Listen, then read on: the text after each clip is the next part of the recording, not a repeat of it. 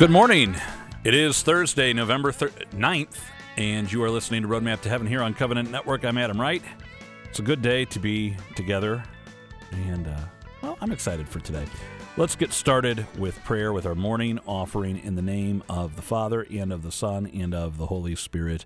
Amen. O Jesus, through the Immaculate Heart of Mary, I offer you my prayers, works, joys, and sufferings of this day for all the intentions of your sacred heart in union with the holy sacrifice of the Mass throughout the world, in reparation for my sins, for the intentions of all my relatives and friends, and in particular for the intentions of the Holy Father. Amen. We dedicate all of our thoughts, words, and actions to the greater glory of God in the name of the Father, and of the Son, and of the Holy Spirit. Amen. What a great day it is. The sun is shining this morning. The fall temperatures are back. We are spending the hour together this morning here on our airwaves. And today we're going to be talking with Father Wade Menezes about a great November topic, the communion of saints. This month, not only do we remember the holy souls in purgatory, but we talk about the communion of saints. And we're going to hear what the Catechism has to say about the communion of saints and how we can foster our devotion to them. And it's a, topic I love. We also, it's Thursday, so we have Father Skillman with us on the show today to talk about the Redeemer of man through the writings of St. John Paul II. And we have a little brief inspiration for us from Father Mark Goring, who we heard yesterday as well. And I like Father Goring. I, uh, I, I, like what he has to say, and I like the sound of his voice as he says. You know, there there are people I love the sound of their voice, but I don't necessarily like what they have to say, and there are people I love what they have to say, but sometimes their voice isn't the easiest to listen to. And then there's someone who has a great thing to say and a great voice. There's actually quite a few someone's like that.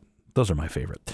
Let's go get a check of the weather here this morning because, as beautiful as it is now, I have that feeling it might be the warmest it's going to be for the rest of the day. But I don't know. Mike Roberts does, so let's give a listen. Today is the feast of the dedication of the Lateran Basilica in Rome. Known as St. John Lateran, the cathedral of the Most Holy Savior, and Saints John the Baptist and John the Evangelist began when Emperor Constantine donated land he'd been given by the wealthy Lateran family. It is the Pope's church, the cathedral of the Diocese of Rome.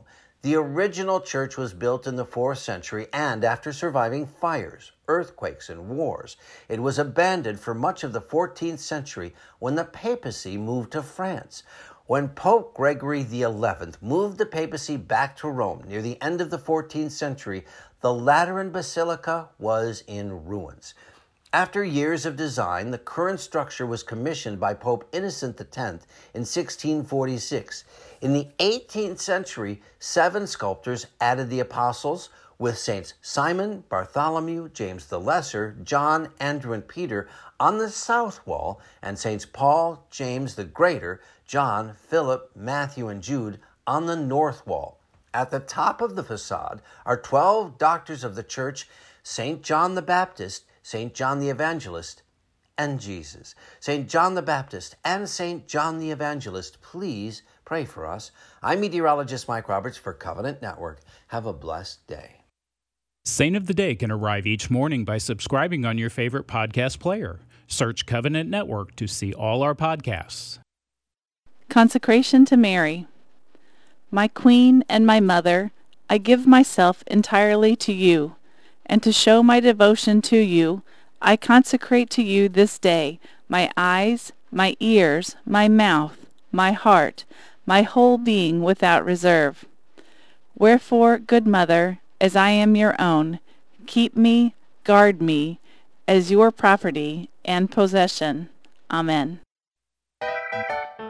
Once again, we're happy to be joined by Father Wade Menezes here on Roadmap to Heaven in this month of November as we continue to celebrate all of the saints. If you can't pick just one, this is a great month because we're talking about all of the saints, canonized, not canonized, but all in heaven. Father, there's a lot to break open here because there's a lot the church teaches about the communion of saints.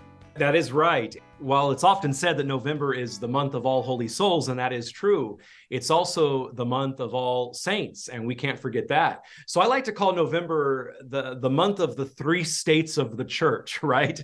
Uh, the members of the church triumphant in heaven, the members of the church suffering in purgatory, also referred to as the members of the church penitent, and then, of course, uh, us still living on earth, uh, members of the church militant, and this doctrine of this three tiered hierarchy is known as the doctrine of the communion of saints. You know, us to them, them for us, us to them, them for us. There's this real communio going on, right? So uh, it's really brought to the fore during this month of, of November. And it's interesting that by the phrase communion of saints, quote unquote, um, we don't mean only the three states of the church. And I bring this out in my book, Catholic Essentials. Listen to this, Adam.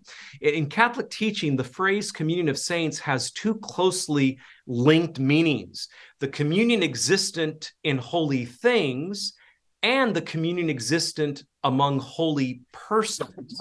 And we can read more about this in the Catechism of the Catholic Church, numbers 946 through 948. So listen to this regarding the first one, holy things. In regards to holy things, the church refers to the whole communion of spiritual goods within the church founded by Jesus Christ, which are readily made available to her faithful members.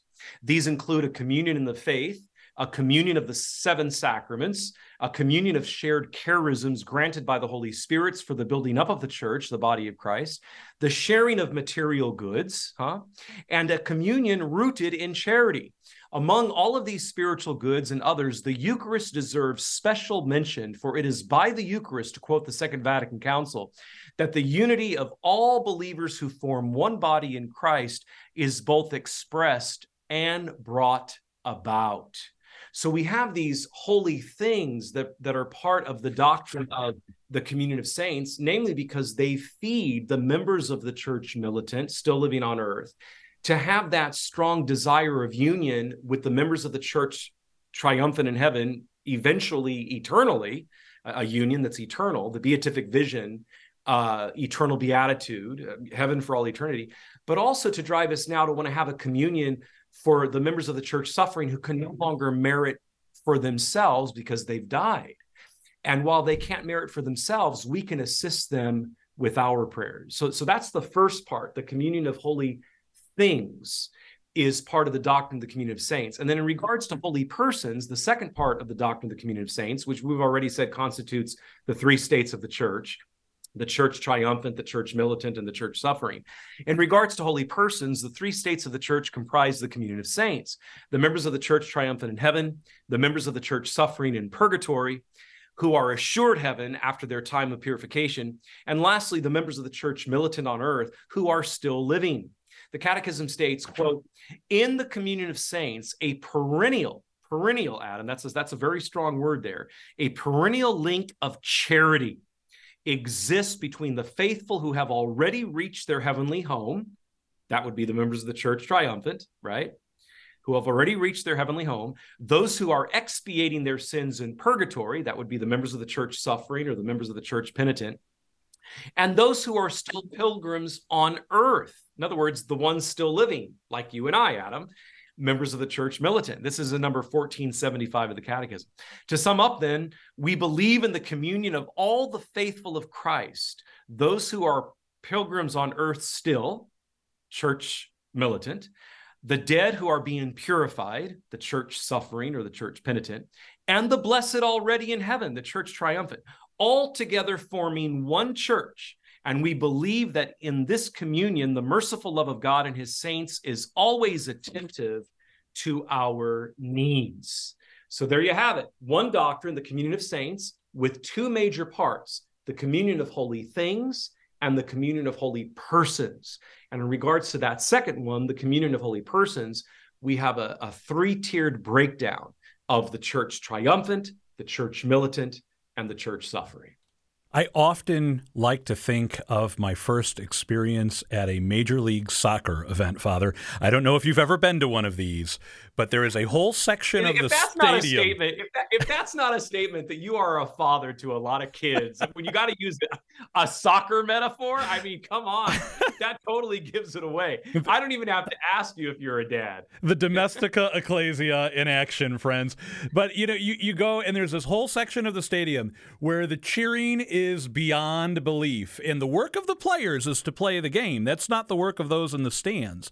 Uh, but right. they they play that game, and those in the stands cheer. And I, I like to think that's what, in in one way, what the Saints are doing for us. Every time we're confronted with that decision to either choose holiness or to give in to temptation, they're cheering us on and not just uh, metaphorically, but actually interceding for us if we ask them, pray that God would give me the grace to choose His will and not this temptation. And uh, I, I, use that soccer analogy because if you've been to a professional soccer game, you know the cheering is on a different level than any other professional sport.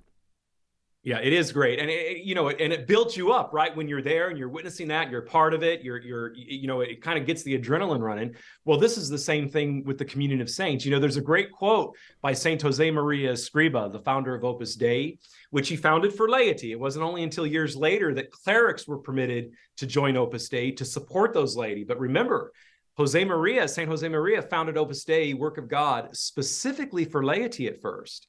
And it was to help them sanctify their day, uh, their work with their family life, their individual spiritual life, and vice versa, so that the whole day becomes sanctified through faithfulness to daily duty. But there's a great quote that he gives us Adam, that that really echoes what you just used with your example of a soccer game. Listen to this.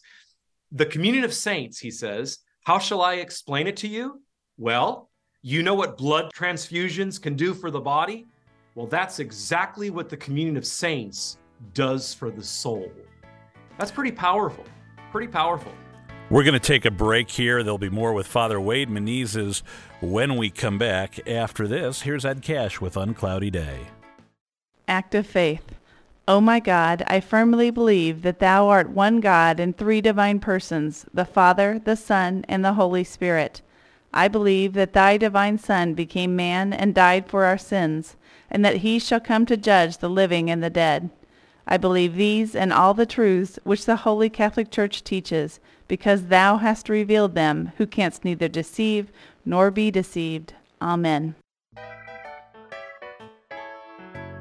We're talking with Father Wade Menezes of the Fathers of Mercy this morning about the communion of saints, and we uh, went to the break with a beautiful quote from Saint Jose Maria Escriva. Let's pick up with that quote one more time.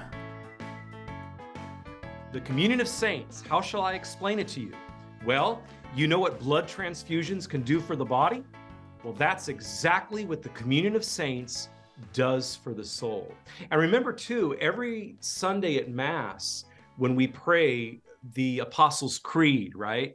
We say in unison, in congregation, that we believe in the communion of saints, right? That's part of the Nicene Creed. We believe in the communion of saints. I like to remind my listeners that the beautiful Nicene Creed that comes to us from 325 AD, the Council of Nicaea, depending on how you break up all the truths found in the creed, there's really some 45 plus truths in the Nicene Creed.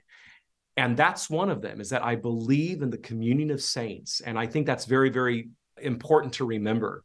And then, of course, Ephesians 4, verses 15 through 16, listen to this.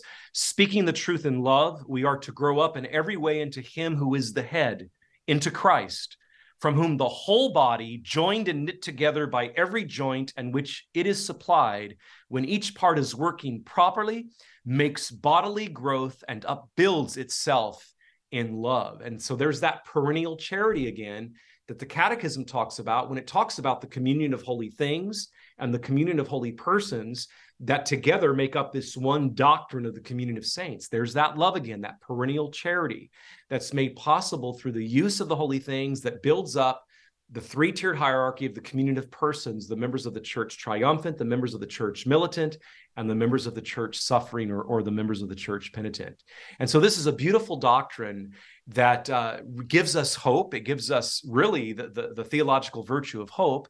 Um, along with faith and charity, but it gives us hope that what awaits us is real and that we can have a real communio, or Latin for communion, a real communio right now with the saints in heaven, uh, the triumphant members, uh, also with the, the church suffering who can't merit for themselves because they've passed. Uh, that time of meriting for themselves is now uh, not available to them. And so we can really aid them. We can really support them to get to heaven more quickly. And uh, here's another point we want to pray for the holy souls in purgatory while they're in purgatory, sure enough, not only to alleviate their current suffering, but to get them to heaven more quickly. And thirdly, once they are in heaven, they remember that we prayed for them while they were in purgatory. So you will have more intercessors in the church triumphant who were priorly members of the church suffering because they will know that you prayed for them. And that's important to remember as well if Father Wade Menezes were on the show, oh wait, he is. He, I, am I'm, I'm surprised you haven't said, Father, something that I quote you often on, that just as we are the contemporaries in our times, the saints were the contemporaries in their times, and so while their yeah. times may have been different, they lived that life of holiness, and we are called to imitate their example in our times and live that life of holiness. To paraphrase Father Wade Menezes. And you did a, a, pretty darn good job, I might add. What I say is the saints lived in the modern world of their time, just as we live in the modern world of our time. If they did it, we can do it. And what do I mean by if they did it, quote unquote? If they lived to a degree of heroic virtue, at least by the time they died, they were known for their heroic virtue by the time they died. They may not have always have been saintly, right? Uh, Augustine with his lust, Padre Pio with his unjust anger, uh, Teresa of Avila with her controlling tendencies, very much a controller. But God used these these things to bring them to greater holiness, right? Despite these faux pas. But the fact is, they they at some point reached a degree of heroic virtue. So if they did it, we can do it. The saints lived in the modern world of their time, just as we live in the modern world of our time. If they did it, we can do it, and that that's something that literally cannot be lost sight of, because again, it gives us great, great hope. Well, Father, this has been wonderful as always, and it's a great reminder for us that we need to be asking for the intercession of all of the saints. And there's a pretty easy way to do that in our daily prayers. I mean, even if we listed every canonized saint in the history of the church, I, I like to think that that would pale in comparison to the number of souls in heaven. I like to think that. I don't know. I, I, won't know until God willing I get there. But it's as easy as at the end of our prayers when we say, you know, for instance, St. Joseph, terror of demons, pray for us. All holy men and women, saints of God, pray for us. It's an effective prayer. And it, it's a message I'm glad you shared with us today the power of the communion of the saints. Yeah, and, and your phrase that you just used uh, as a prayer to remember all the ones that are in heaven, all holy men and women of God, that's actually a phrase said at the end or chanted at the end of the communion of saints because there's those in heaven that we don't know that aren't formally canonized right so we know for a fact a basic historical fact that there's 8 to 10,000 formally canonized saints on the Catholic Church's saintly roster. The mar- what's called the martyrology, even though they're not only martyrs per se, means the the whole list of canonized saints. Why do I say eight to ten thousand? Why why is there a leeway there of about two thousand? Well, because the earliest canonizations uh, were done by proclamation of the people, still subject to the church's approval, but there was no formal process till about 1100 AD, right? So uh, they were done regionally by the bishop they were subjected to the church's authority which the church would eventually give. So from for example some of the earliest saints that have no formal canonization process we have saint philomena we have saint christopher right? But the fact is we still invoke them and they are on the church's martyrology right?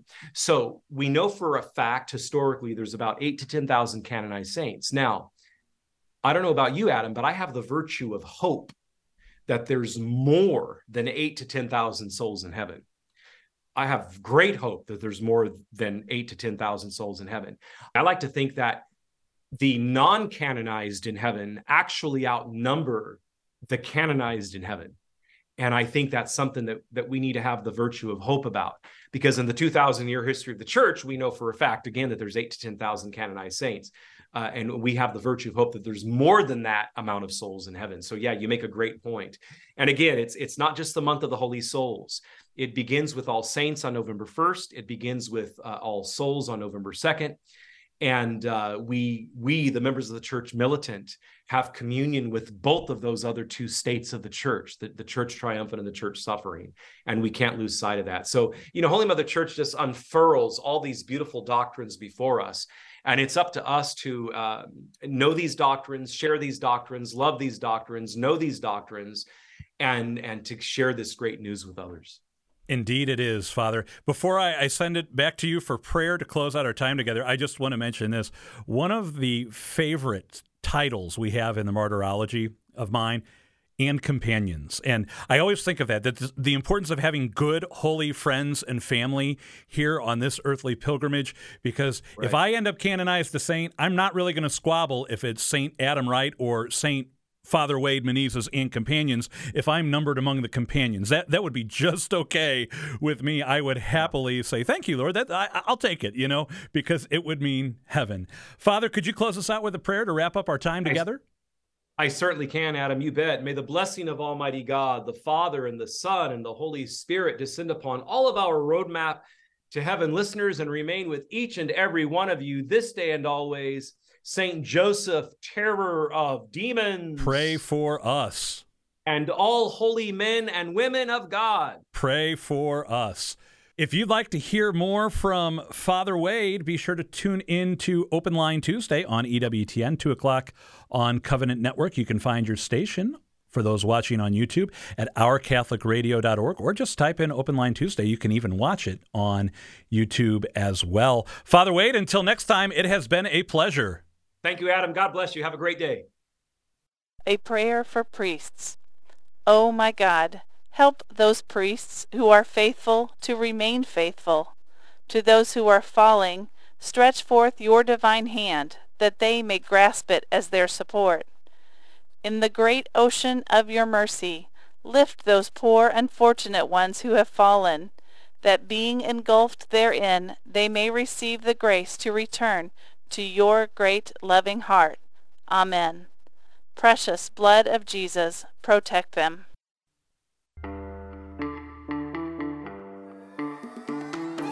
Up until this point, every time we've gotten together with Father David Skillman to talk about the Redeemer of Man, Redemptoris Hominis, the first encyclical of St. John Paul II, we've been taking a look back because, as they say, you have to know where you're coming from sometimes to know where you are going. And it'd be very easy to say, well, the Redeemer of Man, there's not much to unpack there. When quite the opposite is true.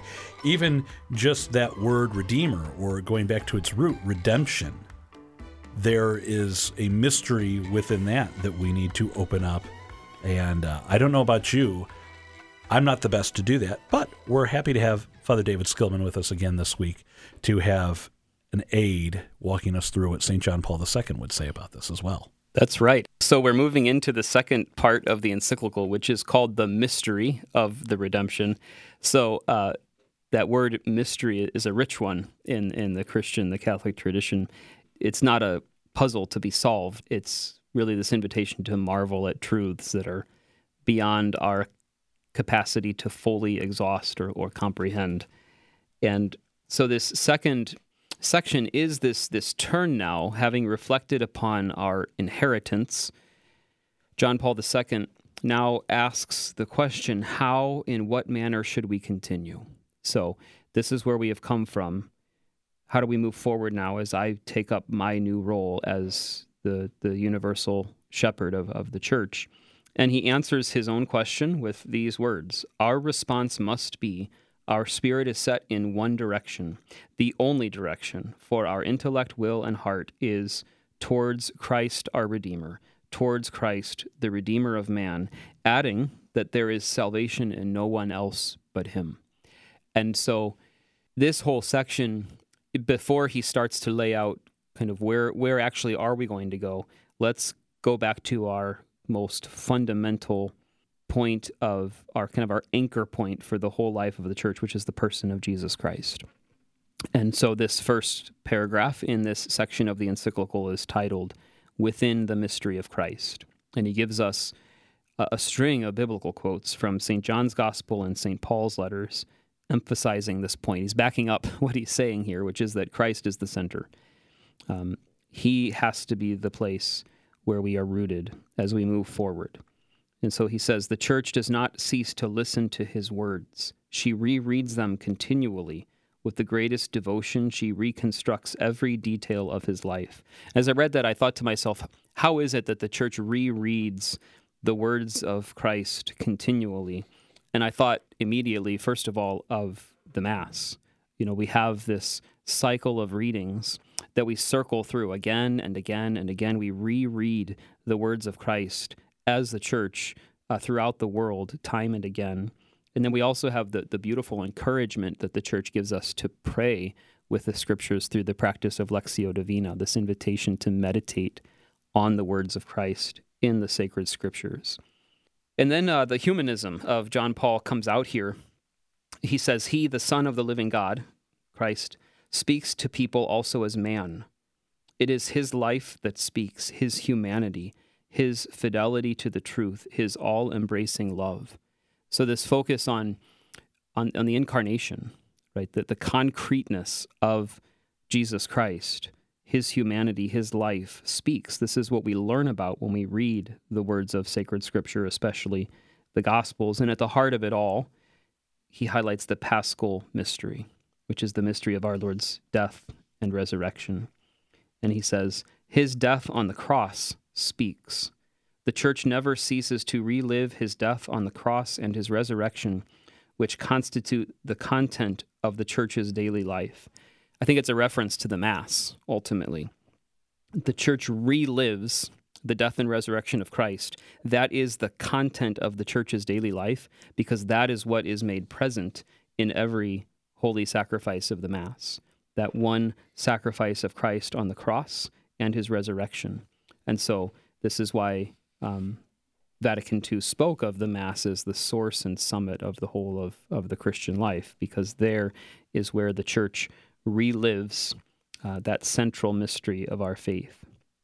So he says the Church stays within the sphere of the mystery of the redemption, which has become the fundamental principle of her life and mission. So we get a sense here by of what JP2 means when he speaks about redemption. The mystery of redemption really is the person of Christ, and at its heart, the paschal mystery, the cross and resurrection. And so, if we want to ask just what is the takeaway for us from these words of, of the Holy Father, it is that each of us then is called to keep Christ at the center. Right? If the church as a whole has to remain rooted in the person of Christ, then each individual believer has to keep Christ at the center of our life. And we do that, first of all, through our participation in Holy Mass, through our prayerful reading of Scripture, and I would add through the praying of the Rosary, which um, John Paul once called his favorite prayer, because what do we do in the Rosary? We relive, we ponder, we meditate upon all of the mysteries uh, of our Lord's life, and we come back to them again and again because, again, we can't exhaust the mystery. There's always going to be more for us to ponder and, and marvel at in these mysteries of, of our Lord's life. I love how he says our response must be clear. Our spirit is set in one direction, the only direction. And that's very clearly an admonishment uh, of all those times we would be tempted to say, well, you just go your way. You know, mm-hmm. like, that's just your opinion, man. You do what you're going to do, and I'm going to do what I'm going to do. And, and God willing, we'll both meet on the other side. Uh, you, but you're going to go that route, and I'm going to go this route. And it's like, well, no, not really. There's one direction, and if you're not in that direction, you're going the opposite way. Whether that's uh, north, south, or west, if you're not heading east to the the sunrise, as they say, you're going in the wrong direction. And I, I love that John Paul's not afraid to say that. To say, right. listen, this is not one path among many. This is it's it's, it's the path, mm-hmm. and and that's it. So. Uh, I look forward to seeing how he's going to take us down that path over these next several weeks here. It's going to be good, an adventure always. All right. Well, let's uh, let's put a little bit more in the spiritual gas tank as we get ready for the journey. And uh, Father Skillman will be back at the helm next week to walk us a little bit further into the mystery of redemption. In the meantime, we're going to take a break. Here is Mandisa with TobyMac and a song that always gets me ready to go in the morning. It's called Good Morning, and we'll have the weather and the daily dose of encouragement for you after our break. A most commendable indulgenced prayer to the Sacred Heart of Jesus. Most Sacred Heart of Jesus, shower copiously thy blessings on thy holy church, on the supreme pontiff, and on all the clergy. Grant perseverance to the just, convert sinners, enlighten infidels, bless our parents, friends, and benefactors, assist the dying, liberate the souls of purgatory, and extend over all hearts the sweet empire of thy love. Jesus, Mary, and Joseph, most kind, bless us now and in death's agony. From a sudden and unprovided death, deliver us, O Lord. Are you enjoying this podcast? Well, if you are, did you know that Covenant Network offers great programming 24 hours a day on 43 stations in five states, plus streaming online? You can find our schedule, your local station, or listen online at www.ourcatholicradio.org. That's O U R CatholicRadio.org. Visit us today. And now back to this podcast. It's Thursday. It's time for another daily dose of encouragement with Patty Schneier. This week we are talking about love for our priests. Patty, I'm excited to see what you have in store for us today. Well, we are unpacking just again some suggestions about how to show our priests how much we love them. And you can do that in so many little ways. But today, I want to encourage our listeners to find out when your priest's birthday is. Find out when their birthday is and their anniversary of their ordination. And I like to send cards to our priests on their birthday or their anniversary. Or if you don't send a card, send a text or an email. Father, happy anniversary. Thank you so much for the gift of your priesthood. Or happy birthday.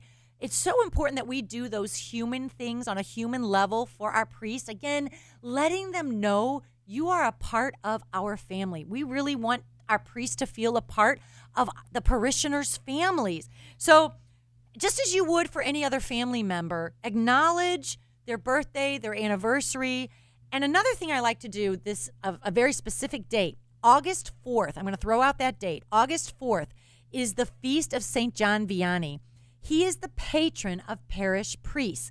And on that day, every year, August 4th, I must text 25, 30, 35 priests and just say, Happy Feast of St. John Vianney. Thank you so much for being a parish priest. Thank you for your vocation. Thank you for your yes. You cannot believe how many priests are touched by that just that simple gesture.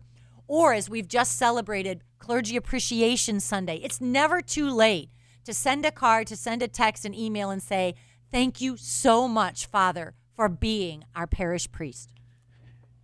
So stop what you're doing right now, unless you're driving. Then keep doing that. But stop what you're doing and put it in your phone. August 4th, Feast of St. John Vianney. Thank your parish priest.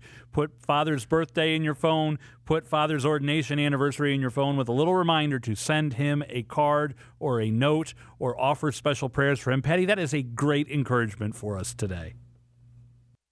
How I want to be in that number when the Saints go marching in. That is a motto I have every day, and that's why I want to strive to grow in holiness every day. And, you know, here's the thing if I go by myself, I won't be in the number. It, it would just be me. Although, as Father Wade told us, there's already a number there. I want you to be in that number too. I want you to grow in holiness. I want us both to be living our life, living today as if it's our last, ready to go ready to go. So, not holding off on making confession when we need to, not holding off on going to the sacraments as often as we can, not holding off on praying that rosary, not holding off on praying that chaplet, not holding off on spending that time in conversation with our Lord, letting His heart speak to our hearts.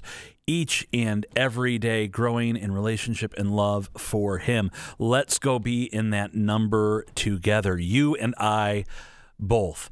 We do want to let you know that tomorrow morning we have a, a, slight programming change. We're very excited that we're going to be broadcasting Roadmap to Heaven live tomorrow morning on location from a youth rally called the Summit. It's being held here in the Archdiocese of St. Louis. It's a vocations rally for middle school students.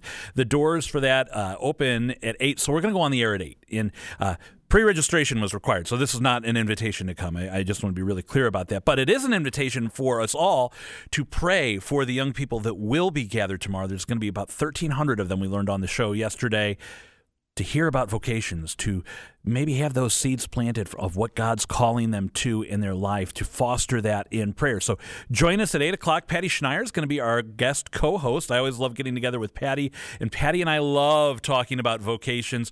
We're going to talk about that on the show tomorrow. It's going to be a fantastic day. So tune in at 7. We've got some wonderful programming lined up. What we normally have in the 8 o'clock hour on Friday mornings, we're going to have in the 7 o'clock hour. Just do a little switch there. We'll be on at 8, and I am looking forward to it. Let's pray. In the name of the Father, and of the Son, and of the Holy Spirit, amen. All glory be to the Father, and to the Son, and to the Holy Spirit, as it was in the beginning, is now, and ever shall be, world without end. Amen. In the name of the Father, and of the Son, and of the Holy Spirit. Amen. Mary, Mother of the Church, pray for us. St. Joseph, terror of demons, pray for us. You know, as we uh, go into the final moments here, the music starts. I read a, a great little journal article, little reflection from a priest. He was talking about an experience going to uh, pray with a friend who was entering the cloistered convent. And at the ritual before she entered the cloister, the applicants laid down prostrate in the sanctuary and were covered with a black pall, similar to the cloth that's placed over a casket at the funeral, symbolizing their willingness to die to the world to enter the cloister.